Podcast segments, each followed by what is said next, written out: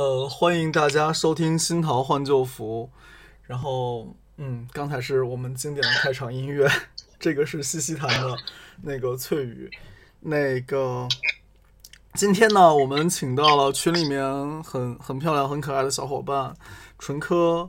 然后呢，他是一位花艺师。然后我们请他来今天跟我们聊聊关于西洋花艺的一些事情。那个纯科先跟大家打个招呼吧。呃哈喽，大家好，我叫我没有别名，所以我就把我的本名说出来了。我我叫金纯科，金就是金庆的金，然后纯科是纯洁的纯，科是王字旁的可。然后我现在是一名花艺师，我从事花艺工作已经。一四到零一年，已经快六年了。那个，我我来，我来，我来替你介绍你的那个简历吧，好吧？那个，好，就是今天有一个很好玩的细节，也不是说细节了，就是一个小插曲。那个，我因为就是纯科发简历给我嘛，然后我看了一下纯科的过去的这个履历。然后我发现，嗯，很多词不认识，因为是法语。然后我就随手发到了我们的群里。不好意思。然后我说好多词不认识啊。然后结果得到的回复是什么呢？那个我们的 K G，我们的那个小小可爱 K G 说，上面写的其他的我不熟，但是我可以参加一下上面写的那些晚宴吗？然后是为什么呢？是因为那个纯科的过去做过的项目里面有很多像什么。一九年进博会的那个 LV 的晚宴，还有什么 Dior 的全国会议、全球会议晚晚宴，还有中法商会的私人晚宴，然后等等等等等吧。然后那个纯科是一五年的时候跟随已经过世的日本花艺师三宅智先生，然后学过花艺，然后后来呢又在法国读过商校，然后在法国又学过花艺。然后后来又回国发展，期间还有就是开过花店，对吧？我看见你这上好像有开过花店的经历。嗯，其实不算开花店了，因为那个时候在法国，你念花艺学校，它是需要有一个制度的，就是你作为学徒去花店上班，或者你找找工作室也好，就都可以，但是你必须要。有一个就是实习当学徒的一个过程，然后那个时候就是我我是在 ins 上找的，那个日本人呢是在 ins 上比较有名的，然后在巴黎当地的日本人的圈子里也是比较有名的，然后我就还蛮传奇的，就是我是冲进他店里，我跟他说我能不能来你店里当学徒。你要给我签一个，就是法国叫公踏，是一个合同，就是呃学徒合同，然后这样我才可以去那个学校，就是入学。然后我就跟他说，因为我怕他不录取我，我就跟他说我不要工资，你就让我当学徒就行了。然后他就让我试了试了两天，他跟我说你留下来吧，然后我就一直待到我从巴黎离开。哦，那你这个经历也是蛮奇妙的，就有点我我说说我的经验啊，就是我之前是在 IBM 嘛，我是跟你前后脚吧，你是一四年开始接触这个行业嘛，我是一四年开始接触风水这个行业的，然后呢，我在 IBM 也是比较闲，闲成什么样呢？就是说我是会有一段时间要上班，一段时间是基本上就是所谓呃不是带薪休假，而是说那个等项目落实。然后我就会有空空余时间嘛，然后我风水老师呢就出去看风水，他说，那你要想把这个东西学好，你也必须要有实习，那你就过来跟我一起去看风水，你给我打下手，然后就这么着，然后把看风水这事儿学会了，然后就像你一样的，要想学花艺，嗯，你得先去实习，对啊，然后我那个我那个时候也是打免费工，打了一小段时间。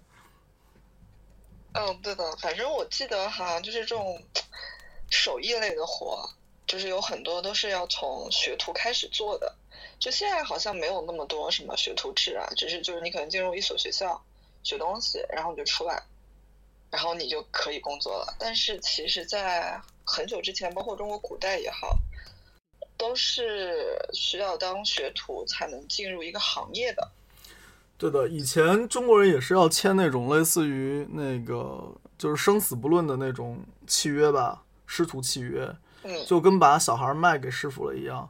然后可能是先从什么给师傅家打扫卫生、倒尿壶、做饭开始，一直到后来给师傅学跟师傅学徒学会手艺，然后学会手艺再给师傅干三年，然后才能出师。出师的时候嘛，就是大日子，可能会有各种摆酒席啊，或者怎么怎么样，反正就是，嗯，你非常牛了。然后大家要得到，你要得到大家的认可，然后呢，就需要师傅把这个行当里面的人都请过来，说介绍一下，这是我徒弟，以后跟我们一样干这活了。哦，那其实呃，花艺倒也没有这样，就是我们刚刚 嗯进去学花的时候，其实你最基础的可能就是你站在老师边上，然后帮他，因为花需要换水嘛，你帮他换水，然后每天花做养护。那个时候你是做不了花的。就我在巴黎，呃，当学徒的时候，就是我其实很长的时间我是不碰花的，我只不过就是换水，换水，然后帮花剪一下根，然后修一下叶子，不好的掰掰掉，然后慢慢的、慢慢的就是，呃，他也算是我第二个师傅吧，他就会教我一些，比如说他觉得日本花到底是怎么样的，然后他没有正式学过，嗯但是他就是给你传授一些经验啊，他觉得这个东西可能这里摆一个主花会好一点，然后做大的花应该怎么样，做小的花应该怎么样，然后我大概一天就做个三个特价花束，然后放那儿卖，然后他要是去给酒店呀、餐厅换花，我就会在边上给他打下手。就感感觉还是蛮浪漫的，就是有点日日剧里面的感觉，是吧？就之前有个那个日本的呃日剧，有个有个有个电视剧，我现在忘他那个名字了。他就就是讲那个草月流的，他就是讲一个花道的女生，然后从很厉害，然后变到迷茫，然后最后就是又重新进入了这个行业。那我我们聊聊你在你在那个花店打工的经历吧，就像你刚才说的那那一段一样的，我觉得这个其实还是蛮蛮有意思的。那你是不是也经历过这个学花，像你说的那个日剧里面那样，他就是那个迷茫啊，或者什么样的这样的一个一个经历呢？呃，那肯定有啊。就是我刚开始学花的时候，其实我是一四年之前我是没接触过这些东西的。我那个时候正好去学法语，然后我在我的法语班里认识了一个女孩子，然后她那个时候正好是在跟三宅智学花道的。嗯，然后呢，我就那天其实我是觉得好奇，然后我就去了，然后我就哎，就是打开了新世界的大门，就是觉得这东西我以前没有接触过，就是我概念里可能只有路边的花店，就是没有说，呃，有专门的一批人在为这个事业做出一些努力的。然后那个时候我就是想说，我喜欢这个东西，然后我也还年轻，我就觉得我要做一辈子的花艺师。因为我觉得这是跟美打交道，然后因为老师是日本人，所以就是那个时候他其实是融入了一些花道的东西进进去的，所以就是我们上课的时候你会觉得是一个修身的过程。然后就是我在国内学了差不多一年之后，我就出国留学了。我到了法国之后，我就觉得这东西就是我要多学学多看看，然后我就特地进了一个花艺学校。呃，学了西洋花，西洋花艺跟花道其实不太一样。西洋花艺其实主要是关于配色，然后结构，它所有的形状是有一定的那个呃规矩在里面的，你只要照那个做就好了。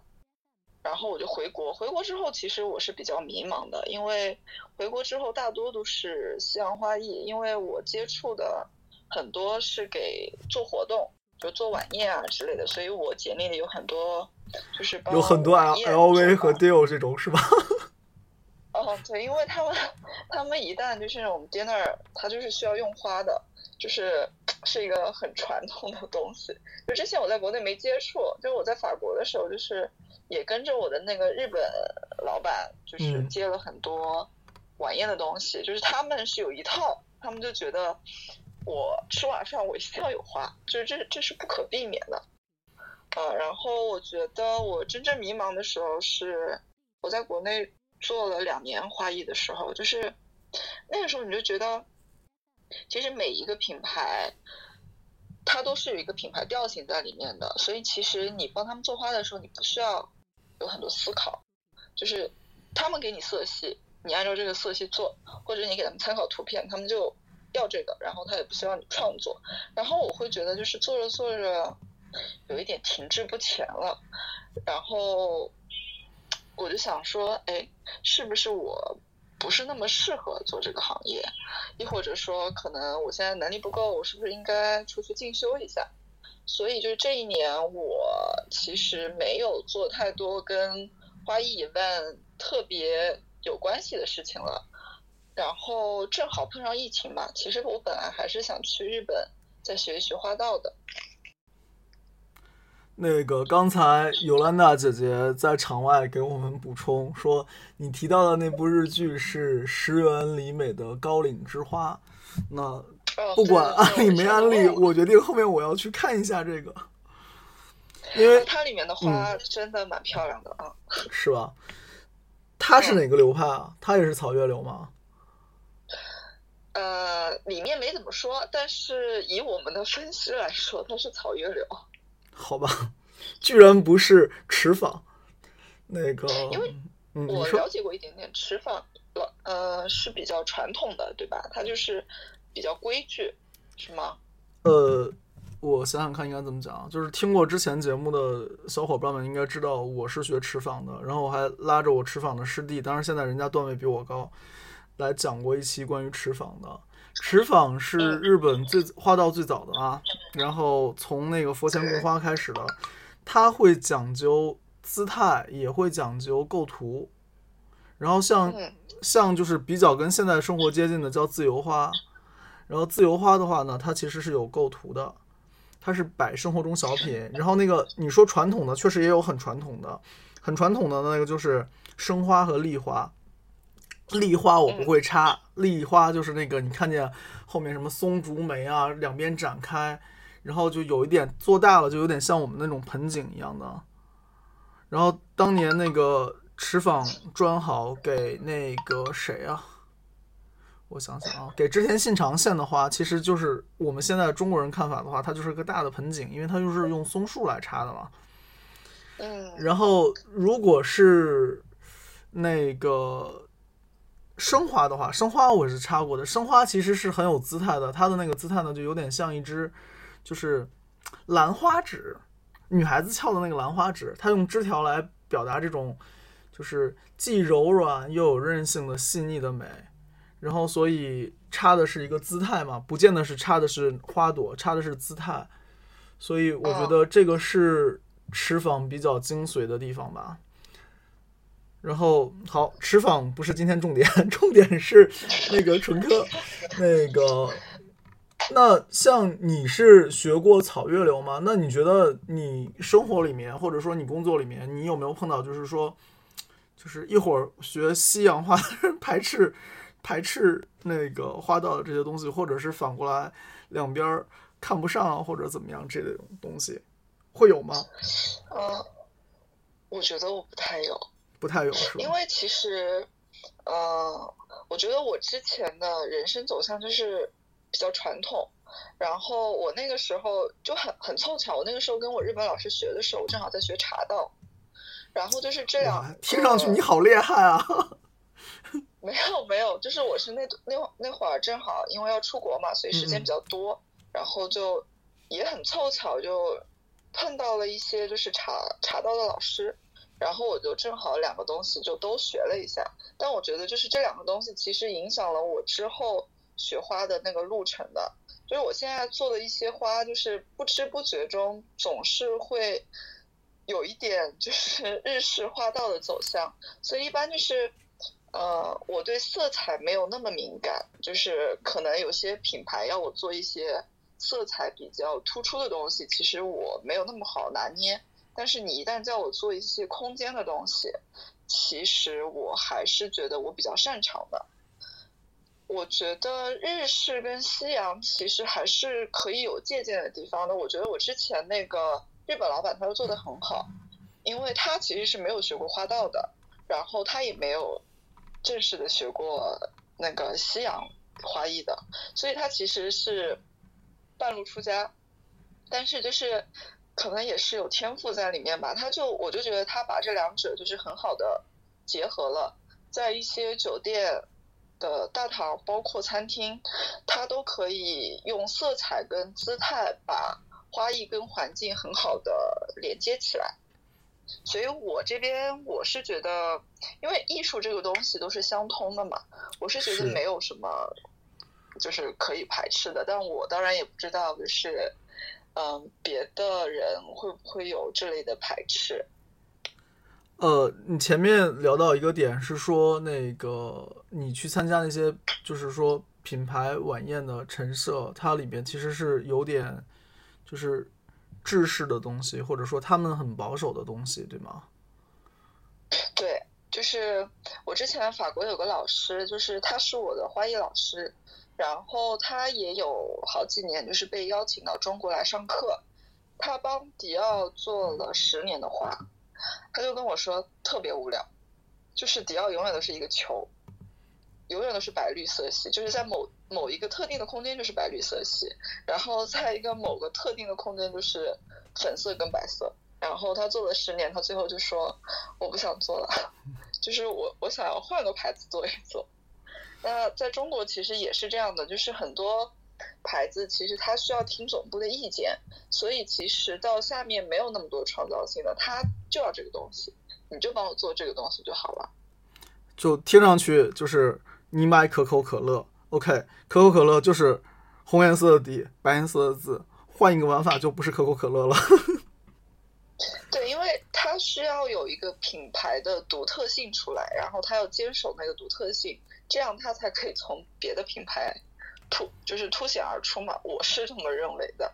就我做过广广告的吧，然后我的感觉啊，其实就是就是甲方做公关或者是做营销这块的人呢，他其实在这个技能上面并不见得很突出，所以他求稳，然后呢，他就少了很多创新的东西，也给花艺师也好，也给其他做设计的人也好，就很很狭窄的空间吧。然后说到这个，我说一个我身边的好玩的事情，好吧？就是我学持坊的，然后呢，我记名是记在那个东京支部竹竹支部下面的吧？竹支部下面珊瑚社下面。然后呢，我的这个花道老师是叫做张小山，然后他的经历其实也蛮传奇的，有机会跟你们讲。然后呢，这个小山老师三 C 的特点是什么呢？就是你觉得我东西好，OK，没问题。你可以就是请我来给你做做这种花艺的陈设，但是你不可以对我指手画脚。你指手画脚出来的东西就不叫我的艺术了。哎，其实我觉得花艺师都有一点这个通病。就我那个时候，呃，有一段时间就是跟我的 leader 没有那么开心，就是因为。他觉得他的东西好，我觉得我的东西好，我受不了我做东西的时候他指导我。这个就感觉是典型的那个文文无第二，武武无第一的那个感觉，就是 只有一点。然后，然后我记得我的花道三赛最经典的话叫做：除了不可以的都可以，除了可以的都不可以。那什么是可以，什么是不可以呢？嗯。三三说可以就可以，三三说不可以就不可以。但其实我觉得一个花艺师，嗯，还是要坚持一下做自己的，不然就是你会混乱，你就会随大流，你就没有自己的风格了。就是，嗯，就是在国外，其实花艺师是分为两种的，一种就是就是叫花艺师，还有一种。以中文的叫法来说，叫花艺艺术师，就是他可以把这个花做的有点艺术感。那这些人呢，其实他都是有一些自己独特的风格的。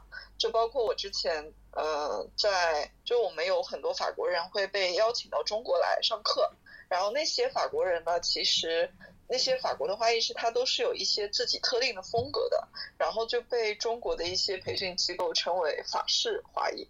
但其实我的老师就跟我说，其实没有什么特定的法式花艺的，他们只是觉得我需要崇尚自然，我需要把草跟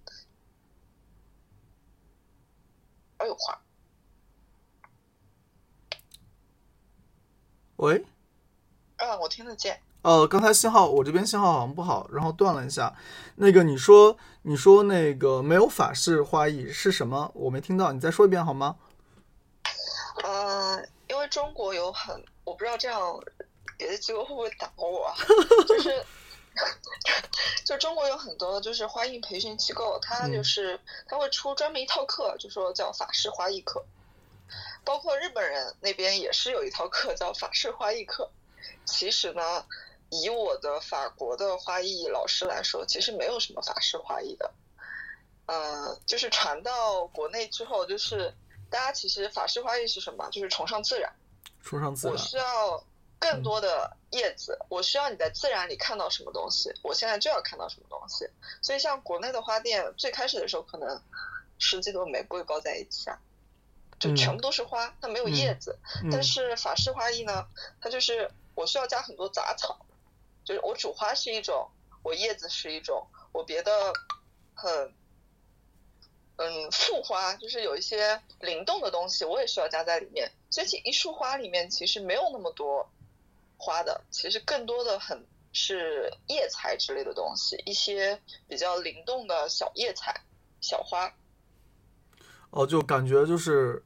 我我听起来啊，就是自然界里面我看见的是什么样，然后我展现在你面前的，就是什么样子，然后不会说就是哎花好就全都是花，或者是是你你喜欢什么就就只有什么，就像你喜欢吃奶油蛋糕就只有奶油没有蛋糕。对对对，我觉得这一点其实跟日本花道也有一点点像，就是这个老师之前给我们上过一节课，就是就是是。法国的花艺老师，他上过一节课，就是他讲一个作品，他说你背后是要有空间的，就你这个池塘现在边上有棵树，树边上有有片草坪，你就要觉得你现在做出来的花就跟你这幅画是一模一样的。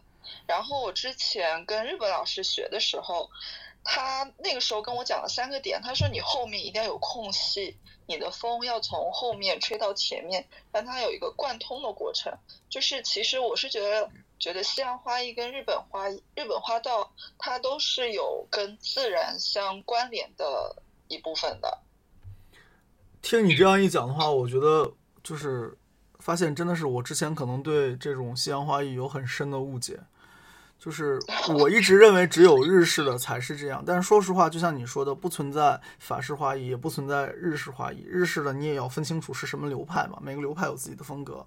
然后我的持坊的老师就讲过很经典的话，就是说，他说那个你要有层次嘛，就是后面的肯定是木本的，前面是草本的，为什么呢？因为自然界它是这样长的呀。对的，这个跟我老师就是有时候说错话是一样。他说，呃，你这个东西为什么要放在后面？你这个东西为什么要放前面？他说，自然界就是这样长的呀。然后还有很很有意思的经历，就是把有一种叫做鱼道生，鱼道生的话，就是你一个大水盆里面两撮东西，简单讲。然后呢，有些什么花材是可以用的，有些什么花材是不能用的。然后后来就花材用错嘛，花材用错的话就会被老师讲。然后后来老师讲了一个很简单的道理，说你去看一下这个东西自然界里面往不往水里长，一句话解决所有事情了。对，然后我们还说过一句，就是之前他跟我说，就是铁线莲跟另外一种花是不能放在一起的。我问他为什么，因为我觉得铁线莲就是比较灵动，它是飘起来的。他说：“你见过铁线莲跟这个花长在一个季节吗？”我就嗯，好像是这样子的。就你看，他有时候就跟我说，冬天的花就是冬天的花，夏天的花就是夏天的花，这两个花放在一起就是不搭。就感觉是你不可能一边儿一边儿那个什么吃着西瓜，然后另外一边赏着梅花，就是这个感觉。嗯，就是有一点。其实我觉得，嗯，好的花艺师其实是很尊重自然的。就反正这这个点上，我我觉得是蛮有意思的。其实我们中国人自己自己的玩法也是这样。就比如说像大棚这个东西，其实是清朝时候就会有的，它有暖房嘛，暖房里面就可以种各种就是反季节植物，然后冬天吃个西瓜什么的。但人也不吃，人就是把它当做清供嘛，当摆设来图个吉祥气儿啊，或者怎么样的。然后它会有反季节的东西，但它也不会说。我一年四季的东西会在一盘里面，画画没这么画的，插花也没这么插的。嗯，所以就是以前爷爷奶奶教我们，就是反季节的东西不要吃。对啊，我觉得这个是很科学的。那我们回来接着说你的经历啊，就是你你说那个做过很多 event，然后发现你根本就不需要创作，然后各个品牌有调性，这个刚才我们讲了。然后久而久之就觉得自己像熟练工。那我记得我们做这个选题之前，我们两个人聊到，我就说，就是可能外行来看花艺师，就比如说我情人节了，我要给老婆买个花，然后哎旁边刚好有个花店，我跟老婆看完电影，我就进去给老婆买了束花，然后发生的事情就是我要买那个玫瑰花，麻烦你给我包十支，不要十一支。然后那个人就开始帮帮我做这件事儿，然后最后一个好端端的花艺师就变成了一个打包工。我觉得这个可能是最常见到的对花艺或者说是对那个花艺师的误解吧。其实我觉得，嗯，我觉得我最开始做花艺师的时候，我是把这个职业就是神圣化了。我会觉得就是。花艺师，你你就是个艺术家，你就跟画家一样，就是你是来创作的，你不需要听别人的意见，你就是一个创作者。但其实，嗯，我在国外学了两年之后，也听了很多老师的经历，就是其实，在法国，花艺师是没有那么有地位的，他其实就是一个为呃人们提供鲜花的这么一个职业，就是把这个花。从地里拔出来，剪好、包好，送到人家家里的这个一个职业，只是这些年渐渐的，就这个职业就是有点兴起了。呃，我是觉得，就是你作为这个职业，你就要热爱这个职业。就是我是觉得，我是以为以美，就是和美这个东西是在打交道的。但因如果我开了一家花店，其实我是愿意为我的顾客。就他选择什么，然后我帮他包什么。但是呢，我会以我的专业知识去建议他。我会问一下他妻子，哎，你妻子喜欢什么颜色呀？你妻子喜欢什么花呀？就是以你专业的一些知识去建议他，使他的妻子更开心，使要送、要收到这个花的人更开心。我是这么认为的。就你在说这个花的时候，花和花店。还有那个就是花艺师的时候，我脑子里面想到的是面包面包店和面包师。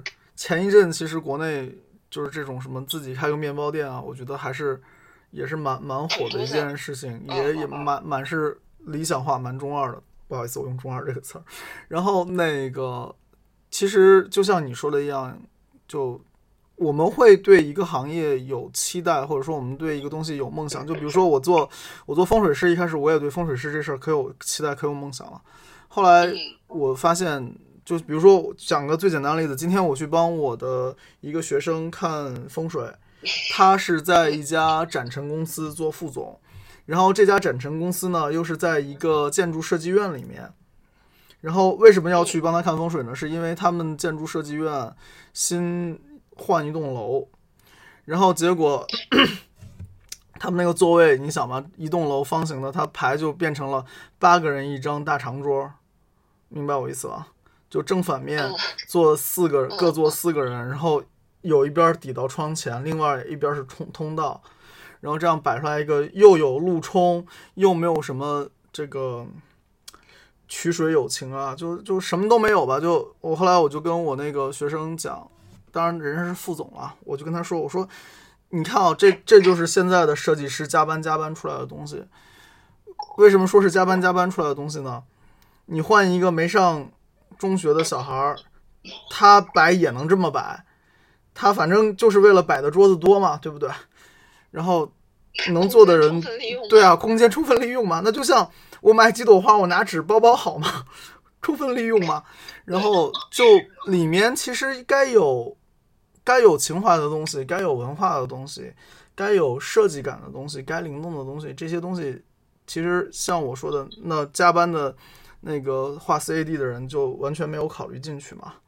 然后结果今天在我们开始聊这个花艺的时候之前，我又收到他微信说，他们老板决定下面要做个水景，然后我就给他画了几张草图。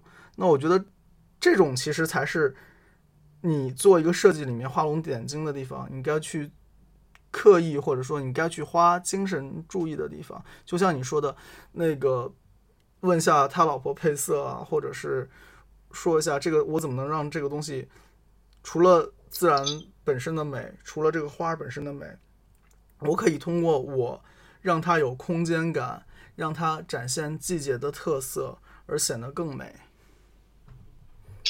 对，我是觉得就是我们没有必要说把一个职业神圣化。就像其实我进入花艺以来，我做了那么久的花艺师以来，就是有很多培训机构，他就是这么说，可能他们又要打我了，就是他们就是跟所有人就描绘，哎，你是在跟美学打交道呀，嗯、你从事花艺师之后。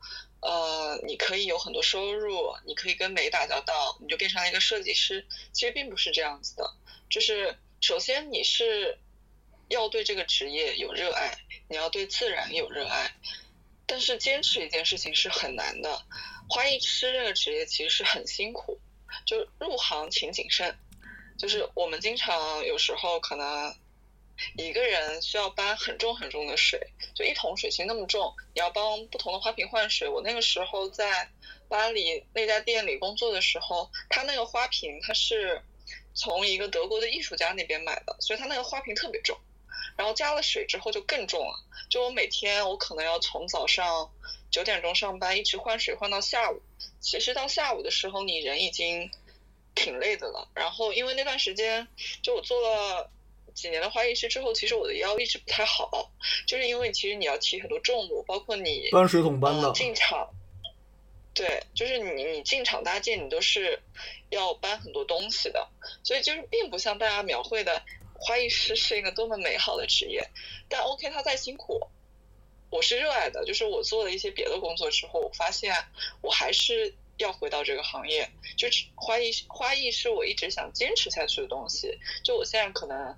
呃，能力有限，我现在可能创作的东西有限，但我希望我一直学下去。就像我那个日本老师一样，他六十几岁的时候，他还在跟他的老师学，他老师已经快八十岁了。就他们也是在一个不停的学习的过程中。就我觉得不同的职业，就你选定了它，你就是要在一个不同的、不停的学习当中去成长嘛。你说的非常对，我也觉得是这样。像我的花道老师也在跟他的花道老师继续学习，像我跟我的风水老师也在跟他的风水老师继续学习。所以我觉得就是每个行业，你总归是天外有天，人外有人嘛，对吧？对。而且我觉得，就是美学这个东西，其实你是需要跨界的。就是，嗯。我觉得学茶道对我也是很有帮助的，就是，呃，我会比较关注这个茶席上这个东西怎么摆比较好看，或者就是了解一下文人的喜好，他们喜欢什么样的东西，然后接触了不同的人，就是他们会给我一个反馈，就是哦，可能做这个行业的人是比较喜欢这种类型的，做那个行业的人可能是比较喜欢这种颜色的。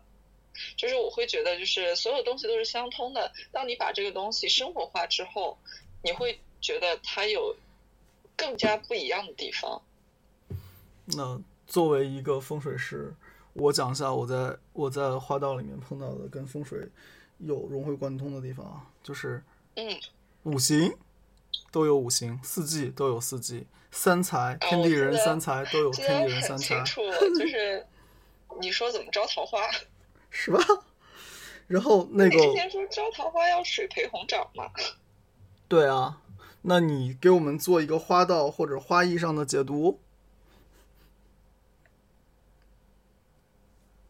我没有，我只是提一下，就是你之前我，因为我听过你很多节目，就我、嗯我第一次知道你的时候是在那个忽左忽右上，然后你讲了很多风水上的东西，然后我转而再去了解了你的公众号，包括你的博客，好吧，然后我知道就是 就知道就是其实，在风水当中有很多是需要植物去化解的，对不对？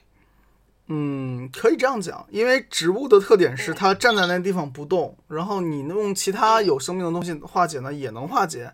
但是植物的好处是你摆在那儿，它的生命力、它的顽强就在那个地方了，然后它就能帮你扛一些事儿，它也能促成一些事情发生。就像我群里面有说过，就是你如果是睡在床上面，你床的位置其实由于这个空间里面它是连续的不均匀的分布，不管是气场也好，能量也好，什么东西也好。然后呢，那你常在一个地方嘛，那你就受那个地方的影响。那一盆花摆在一个地方的话，它其实也会长期的受那个地方的影响，或者反过来影响那个地方，对吧？那我让你去摆盆红掌在某个特定方位，其实我就是要让那个地方受到这个东西的影响，或者反过来这个地方的影响来影响这个东西，不影响你。那嗯如果是房子本身有问题的，那它去影响那个红掌，那红掌长不好嘛，那它就是帮你把烂桃花烫掉了嘛。它把那个对你不好的影响，它就替你扛掉了，它也是条生命呢。然后反过来，如果是好的影响的话，你放红掌，那它是能促进这个东西的。它用花本身是什么？花是植物的性器官，对吗？那同气相求嘛，它是招蜂引蝶，或者说它是能吸引，然后并且使后代产生，或者是勾招一些缘分的东西。那它在这个环境里面，它也会产生这样影响，然后它这种影响进而影响房子，然后房子再进而影响到你，所以最后就很难说是你在影响房子，还是房子在影响你，还是花在影响你，还是房子在影响花。就你房子花这三件事情是相互作用了。就有点像成为一体了。其实其实就是成为一体，就像我们说中医里面有一个叫全息疗法，就是你嗯那一节就是所谓一节骨头，上面就可以对应到你的心肝脾肺肾所有的脏器。那同样，房子也是一样啊，房子不同的方位对应的是人体不同的位置，然后对应的是人体不同的属性、不同的 function，然后你花植物也是这样。那加好的东西，我们就把它往好的地方影响了。那你如果是家里面都堆的是垃圾嘛，那就往坏的地方影响。然后，所以我觉得像真的是摆盆花，听上去是一个不玄学的事儿，但是它后面有很多可以是很很玄学的东西。好了，这个这个拉回来，那个先放下，咱们接接着聊花艺这事儿。没有，我插一句啊，就是之前我听了你一期节目，就是讲了办公室风水，然后我就去跟我同事，就比较关系比较好的同事，我就跟他们科普，我说，哎，你把这个桌子理一理好，你这个左边儿，哦，你你之前说的是右边儿，右边儿是需要摆水培植物的，对吧？其实右边最主要是摆水，然后水是帮招财，然后摆水培植物呢是比摆单独的水效果会强，因为还是刚才说的花是有生命力的嘛，你加上植物，加上花，它就是叫做有情水，就不是无情水了，它是有生命在里面的。嗯，然后我就号召他们都摆吧。然后有人相互送花吗？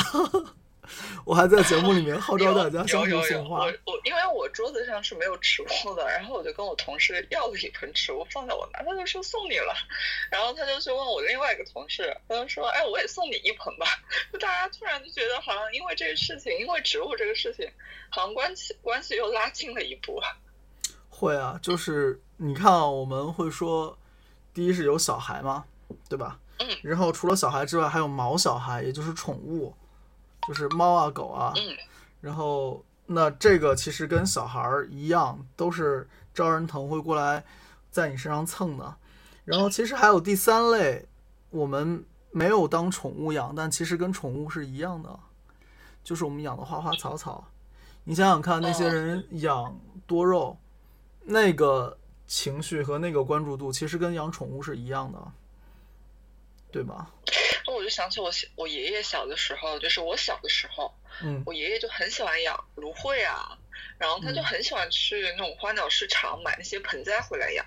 就我小的时候就是不理解他，就是他养的呢就经常会死掉，然后死了呢又再买，然后我现在就是渐渐的，就是我好像理就理解了这种状态了，就是嗯、他就把那些植物当成他的孩子一样在养了。我是觉得，反而就是植物呢，是我不能说食物是通灵气儿的吧，但是植物这个东西嗯，自古以来人们是把它当做通灵气儿的东西在用的。你看，我们举个最简单的例子，好吧？就这个我有点搞怪了啊，就是手剑青。手剑青知道吧？就是那个吃完炒完了吃还会中毒，然后还能看见小孩跳舞的那个，对吧？然后你想古时候这些什么萨满啊，什么致幻剂，不都是植物致幻剂吗？然后我们不聊致幻剂啊，我们就聊点儿植物啊，或者是说植物有灵的东西。然后讲一个植物有灵的含羞草，这个我相信大家都玩过，对吧？然后你一碰它，然后它就把叶子都收起来了，然后它虽然是盆植物，但它还是能在你肉眼可见的情况下改变它的叶子的那个姿态嘛。然后这个东西就就是你说它跟个动物有什么区别呢？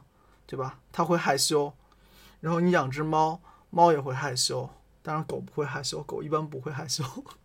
所以我觉得就是植物这个东西是蛮奇妙的，然后我觉得植物是通通人气儿的，能感受到你的感受的。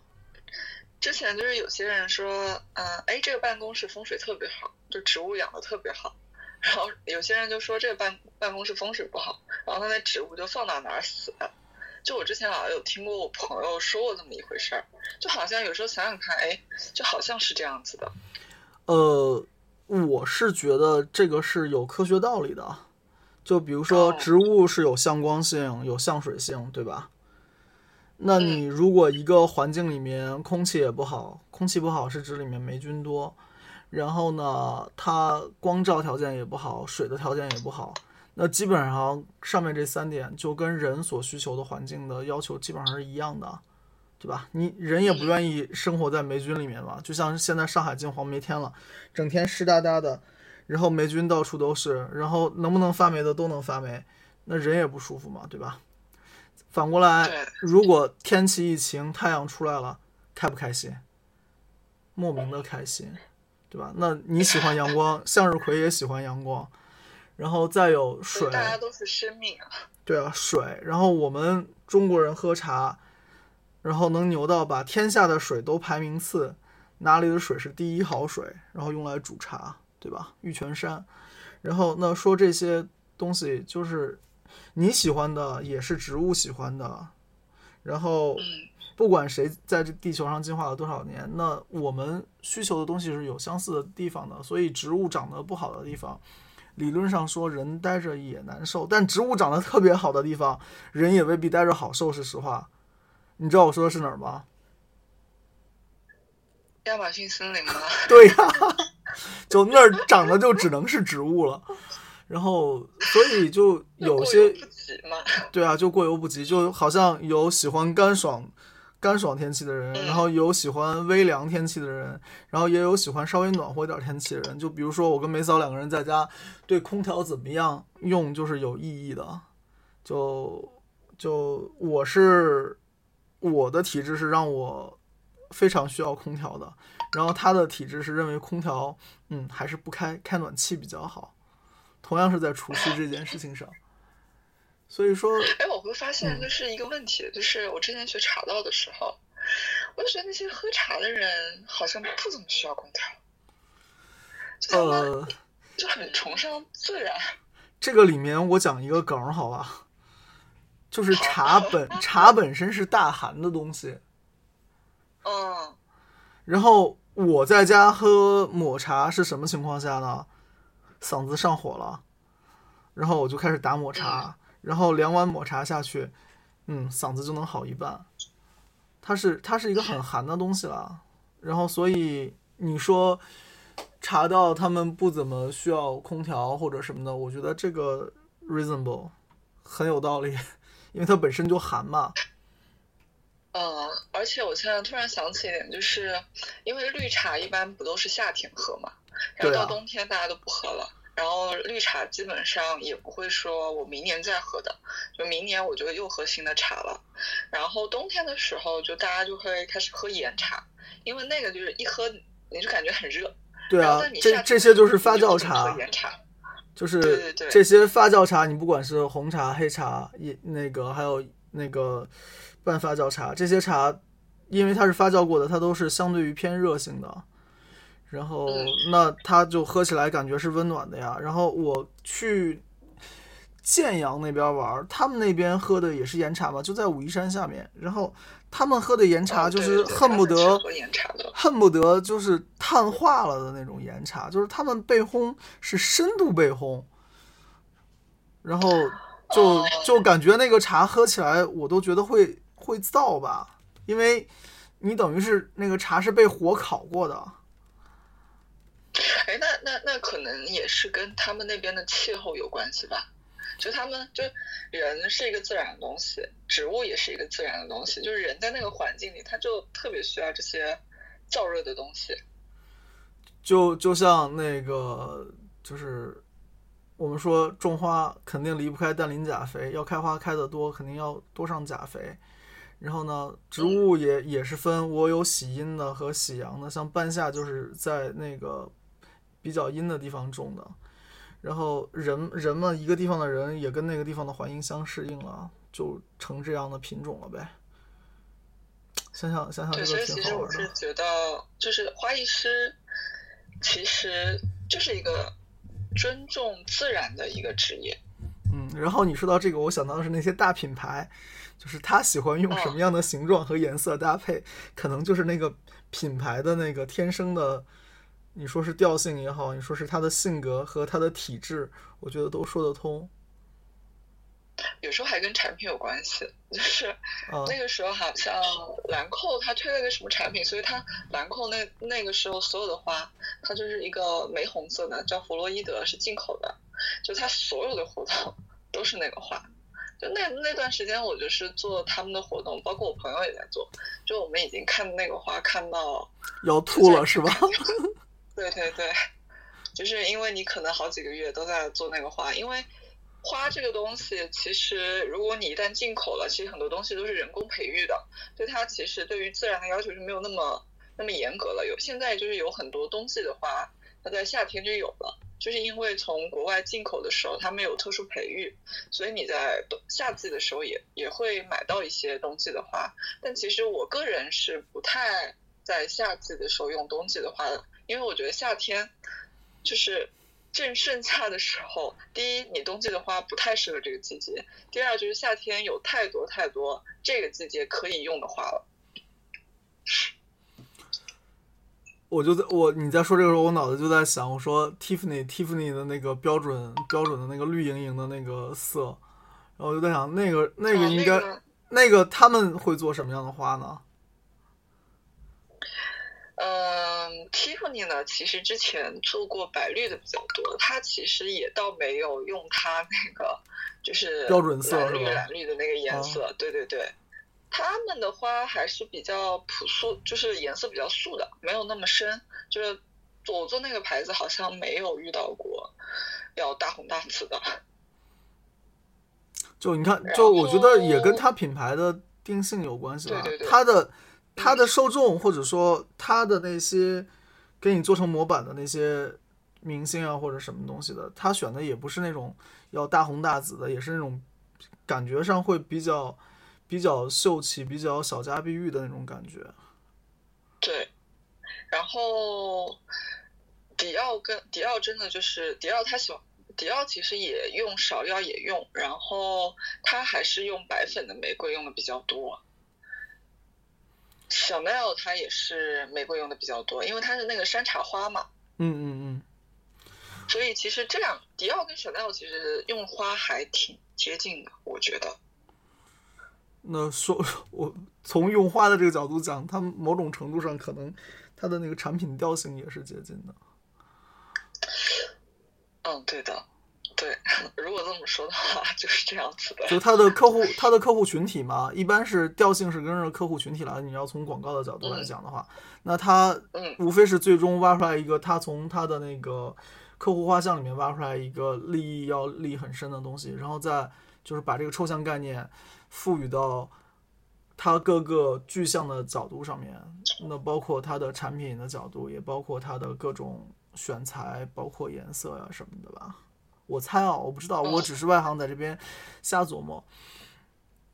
那 那个，我我想想看啊，就是我们说过花道了，然后也聊过那个花艺了，然后还说过那个茶道的事儿了。那你现在是以这个，基本上以这个在做职业，对吧？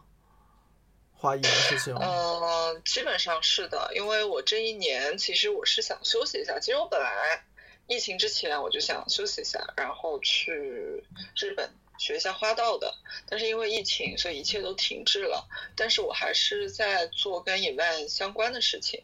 但是，嗯，就是做野万做久了，我就是还是，嗯。想说，我还是想回到就是花艺那条路上，就是因为我现在等于说花艺有点作为兴趣爱好了。那你有类似于想开课或者是做这方面的东西的想法吗？还是说纯是就是说我想开个花店啊，或者干个什么？其实我是挺喜欢做 event 的，但是我也想说自己开课，因为开课会不一样嘛，就是。嗯，做 event 其实，嗯，呃，有某种角度来说，它是比较局限的。那如果你自己开课，然后你可以创造很多东西，然后跟很多人分享。嗯，我我觉得我就是我自己的经验，因为我也有开课，我是开，我不太爱开线上课。线上课我觉得隔着个屏幕，然后那个很难传达一些东西，就是。这个开玩笑，就是说说那个佛教灌顶，然后现在还有云灌顶，然后那些老喇嘛们是反对云灌顶的，说这个就灌不到。然后讲经也是，然后那个我线下讲一些占卜课，我叫做古典决策学嘛，因为是教梅花艺术，古典决策学，它是帮你去收集信息，然后做信息分析的，在我看来。然后线下课的话呢，就有一些东西你要给别人讲。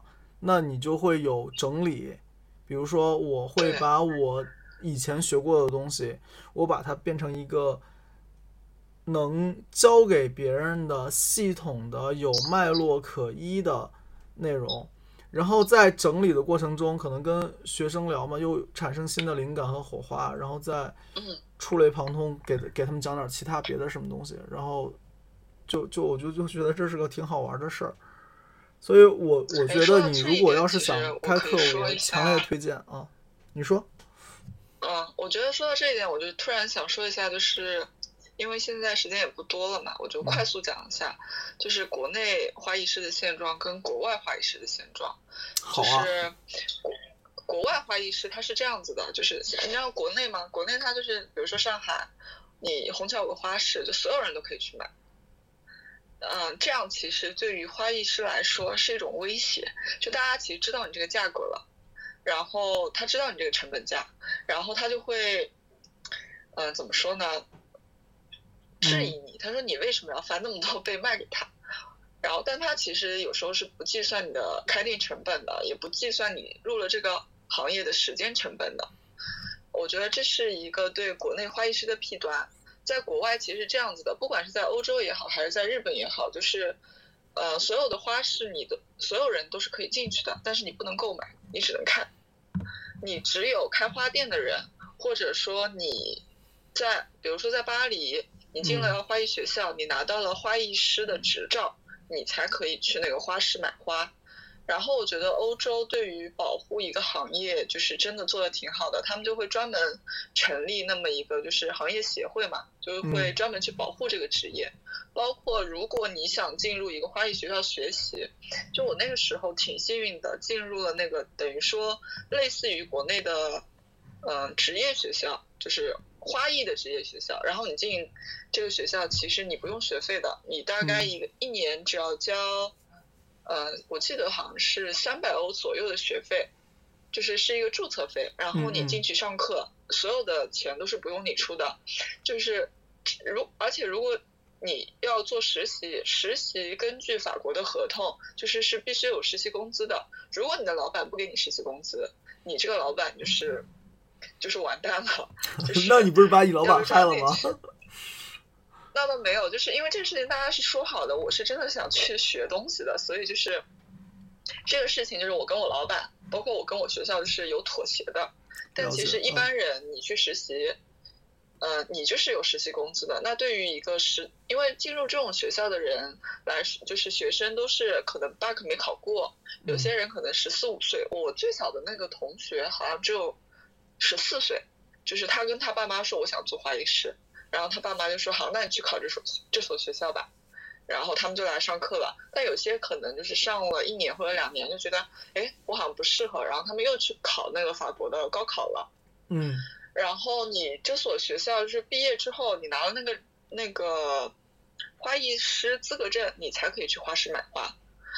包括你在日本也是的，就是日本，我是听我的日本老板说的，就是也是这样，你。市场跟花农之间是有一个协议的，就是一般的人是不能去花农那里买花的，然后花农只能卖给市场的人，市场的人只能卖给呃花店，就是做花艺师。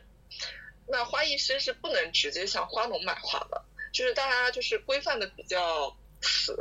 然后虽然可能对于进入这个行业的人来说，觉得哎为什么是这样的规范？但其实如果你跳脱开来来说，不管是欧洲也好，日本也好，其实它是对于花艺师这个职业是一定有一定保护作用的，然后它也会规范这个行业。就是很多花艺，我那个花艺学校的老师都是可能在做花艺师做了二十年、三十年，然后他来帮你上这个课。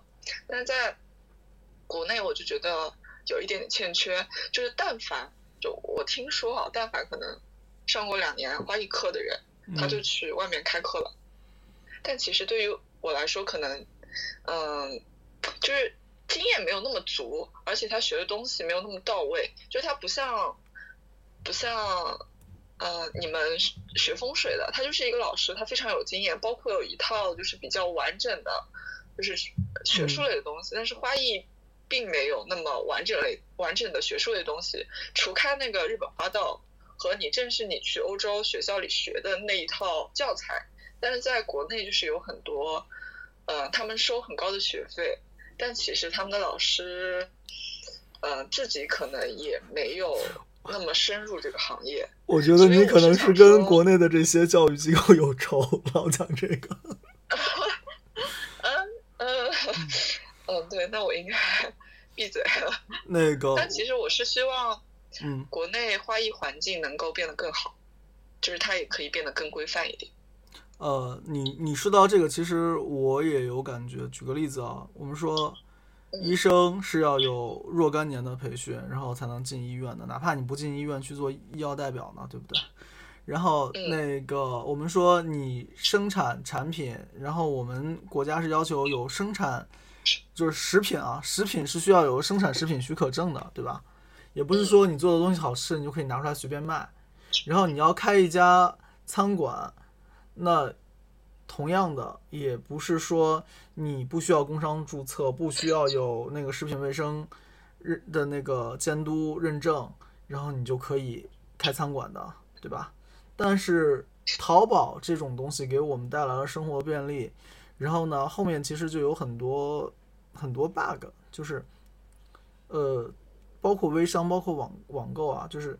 我觉得我这个好，我就能卖出去。然后我能卖出去，我是不需要有行业，我也没有行会监督，我也没有政府监督。然后它看上去是更方便了，但是有两个问题，第一个是它把原来的这个经济结构改变了。我们先不说改变是好还是不好吧，但是一旦改变的话，有人钻空子嘛，那肯定就会有人丢饭碗。那你说钻空子可能存在创新，可能存在更多商机出来，这个话是没错的。但是有人钻空子呢，就会造成一个什么样的结果呢？就是这个行当里面良莠不齐。好，现在大家抢答，什么行业是最良莠不齐的？我告诉你吧，风水。就因为它是一个没有没有认证的行业，然后呢，纯粹靠口碑。哎，啊，你说？但是现在就是，嗯，我之前也是不知道，后来我才知道，就是其实道士他是你你你是需要考道士证的，对吧？呃，这个事情就说来话长了，不适合咱们在这个节目里面讨论。但是我跟你这样讲，外面就是。有本事和有道士证是两件事儿，就像有那个期刊号和能出版是两件事儿。然后那个所有所有的，其实我觉得有证的行业吧，都存在这个证是不是挂靠的问题，明白我意思吧？然后有些东西不能点不能点名说了。然后接着讲那个刚才我说的这个风水行业里面水深的问题，这个水深就很简单，因为它没有证嘛，它没有行会嘛。就像你说的那个什么的情况一样，就像你说的那个，呃，随便学个两两年花就能开课的这种，也是这样情况。就原本他是，就是一如果有有有人听到这个，不要打我。然后我我我觉得你说的这个真的是个大问题，因为后面它就会变得很乱，然后呢又没有一个行业协会。然后最后就会让这整个行业就变得很 cheap，然后它也不利于这个行业发展。然后我们再举个例子，刚才说了风水水水深这事儿，当然风水就像我现在做到这个地步，我有我自己的客户群体，然后我有相信我的人，那我这个事情是能做长久的。但这个行业是没有证的。然后我们再讲一个也没有证，后来有了证但是晚了的行业，好吧？建盏，建盏，建盏就是。八十年代的时候，大家是烧配方的，然后陶瓷研究所呀什么的都是那个响应国家号召恢复八大名窑，然后把这个建盏的技术算是八十年代恢复出来了。当然那个时候恢复出来的嘛，也你只能说是跟宋朝的文物像，你也不能说跟宋朝的文物完全一样。然后呢，恢复出来那些人当时是在这个叫什么国有的。这个经济体制下面，然后不是一个自由竞争的方式，然后没有我们还没有改革开放嘛，然后那个改革开放之后呢，就大家都想着其他方法捞钱，然后捞不到钱嘛，就大家回家烧窑，然后这回家一烧窑好了，几件事情，第一个是没人管吧，没人管就一个人卖这个东西发财了，大家就都来做这个，然后十里八乡的全都是做这个，做到后来就成了，我不能比你造的更好，但我可以造的比你更便宜。于是建盏的价格就从，呃，一个值得收藏的地步，就最后变成烂大街的地步嘛，对吧？然后最后整个，你说什么人？对啊，什么人还会去做建展的创新呢？你就算再做创新，你卖不上价，有有什么办法呢？对吧？你老有那种十块二十块的充满了市场，那。你怎么能说你你十二十块二十块的蒂芙尼和五万块的蒂芙尼价格不一样呢？不一样体现在哪儿呢？对吧？然后最后整个整个行业就做烂掉了，然后然后行业做烂掉了，结果就大家不管你是好的还是不好的都没饭吃。然后这个总结成一句话就叫做伪币驱逐良币。原本你是用心思做的，但是别人是不用心思做的，做做到大家最后都没法用心思来做，然后这就是变成行业的悲哀了。所以我是希望，就是我们每一个人要尊重每一个行业。就是说，我现在做花艺，我是希望，嗯，看到这个行业的人或者接触这个行业的人，就是，嗯，不要把它作为一种，虽然你也可能是。赚钱的工具吧，但是你不要，你还是要保持一颗单纯的心，就是你要尊重这个行业。小黑同学要发言。我我好像点了同意了。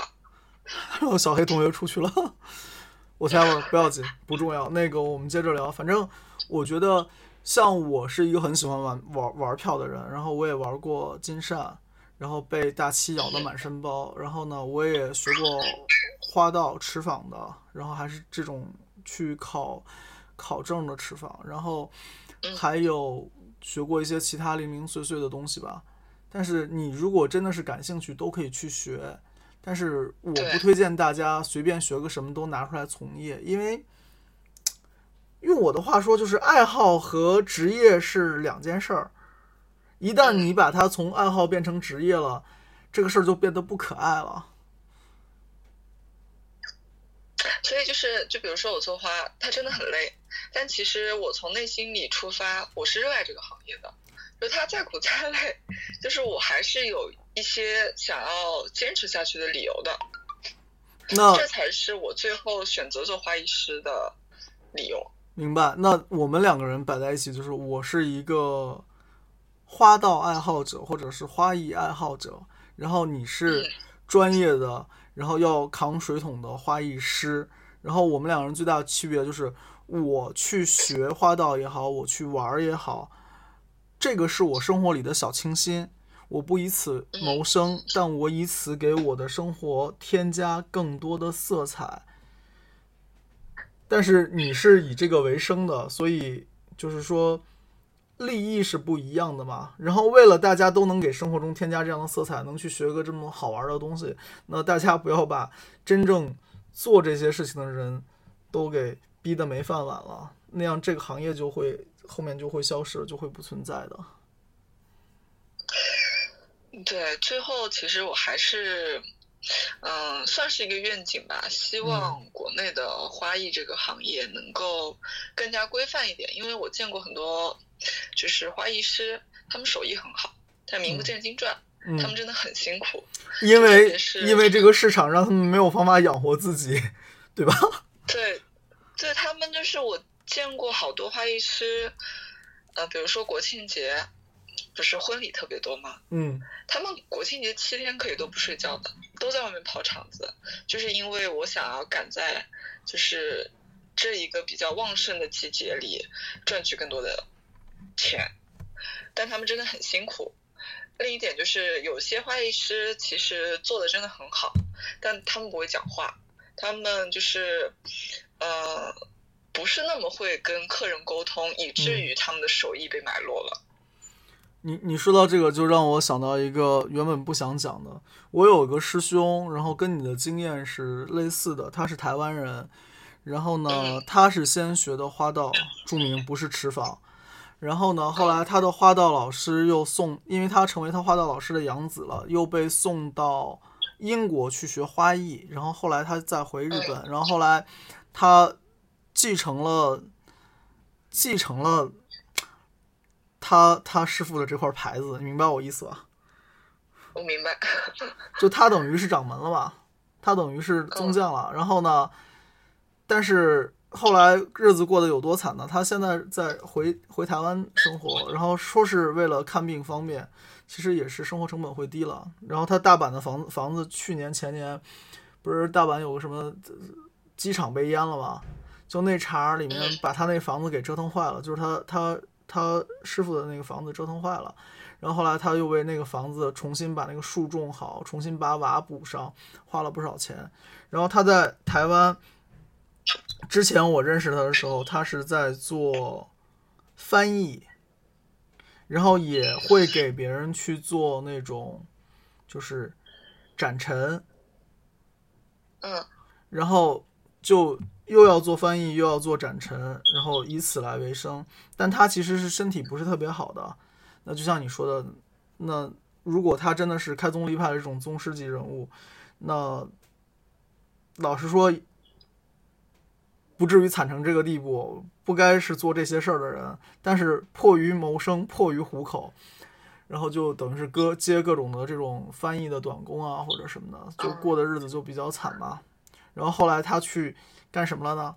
现在在芳疗公司里面做那个展陈相关的内容，然后现在还比较稳定。然后本身他自己也是懂芳疗的人，所以他还会呃做一些芳疗的事情吧，这才算是生活比较稳定。所以我真的就觉得像你也好像他也好，这种就是投身做这个行当的人，真心不容易，真的是真的是不容易。就像你前面说的那个说，并不是一个收入很丰厚，或者是说社会地位如何如何高的行业。那它原本可以是，但它现在的现状，或者说它现在的这个市场和客户认知度，把一个原本应该是你说有高逼格吧，绝对是有高逼格的这么一个东西，最后就变成了一个为了艺术很难糊口的存在。就好比那个，我们再换个行业说好了，就是你说钢琴考级这事儿，前面聊到鸡娃。然后钢琴考级，然后大家都是如何如何的，那个技能如何如何的人，但是多少人里面出一个朗朗啊，对吧？你不可能人人是朗朗吧？朗朗可以靠钢琴来吃饭，后面那些买了钢琴又没有方法靠钢琴来吃饭，但又没有其他没有其他的出路的，就只能是去做钢琴老师了。我就觉得也也蛮惨的。真的就是为艺术献身了，所以，嗯，就是怎么讲呢？本来是不想制造焦虑的节目的，但是被我最后聊到最后，怎么这么焦虑呢？不要焦虑，就是虽然我可能之前讲了很多，呃，机构不太好的话，但是其实我我也有感谢他们的地方。就之前可能花艺这个行业，在我出国之前，其实没有那么盛行的。但是正是因为有这些教育机构，它才让很多人去关注了这个行业。只不过可能在就是短短这么几年，这个行业没有办法好好的规范。但是我对它还是就是有一个愿景在里面的。我还是希望，就比如说它可能能够像日本花道一样，就是大家可以尊重它，把它当成一门就是。比较正经的、受人尊敬的一门行当去做，主主要是不要挖花艺师的墙角，对吧？最后让花艺师没饭吃。那就大家喜欢，其实大家还是自己可以，就是去学去玩啊。嗯，我我想做花艺师，我才能去碰花的，因为每个人其实都是花艺师，你都可以去碰花，你都可以做为自己的家布置一些你觉得嗯。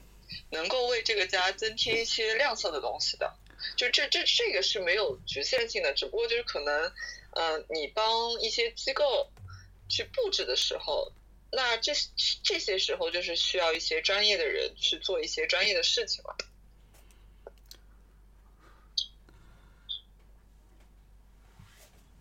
那我们说到这儿，你有没有什么可以推荐的？就是比如说这个季节，或者是当下。然后比较合适大家去在家里面装饰一下生活的这些花啊，除了除了我推荐大家去种红掌，是因为红掌好养活，有没有什么其他好的花可以推荐一下大家？嗯，最近好像大丽花，我挺喜欢大丽花的，虽然大丽花可能就是。衰败的有点快，但现在国产大丽花也很便宜，然后也很好看。之前我之前在市场买日本大丽花的时候，就真的很贵。我觉得这个季节就是大家可以去买一点大丽花放在家里，装饰一下家里。然后还有荷花，现在就是有荷花了，然后也有荷叶了，就是这种夏季的东西，夏季的植物花材，你就可以充分的利用起来了。好，那要么我们今天的这个聊天就到这儿。好呀，谢谢。那再次感谢那个纯科过来给我们分享他那个作为花艺师一路上看见的、听见的、学到的。然后感谢纯科，那也感谢各位各位群友、各位朋友的收听。那我们今天的节目要么先到这儿，谢谢大家。谢谢大家。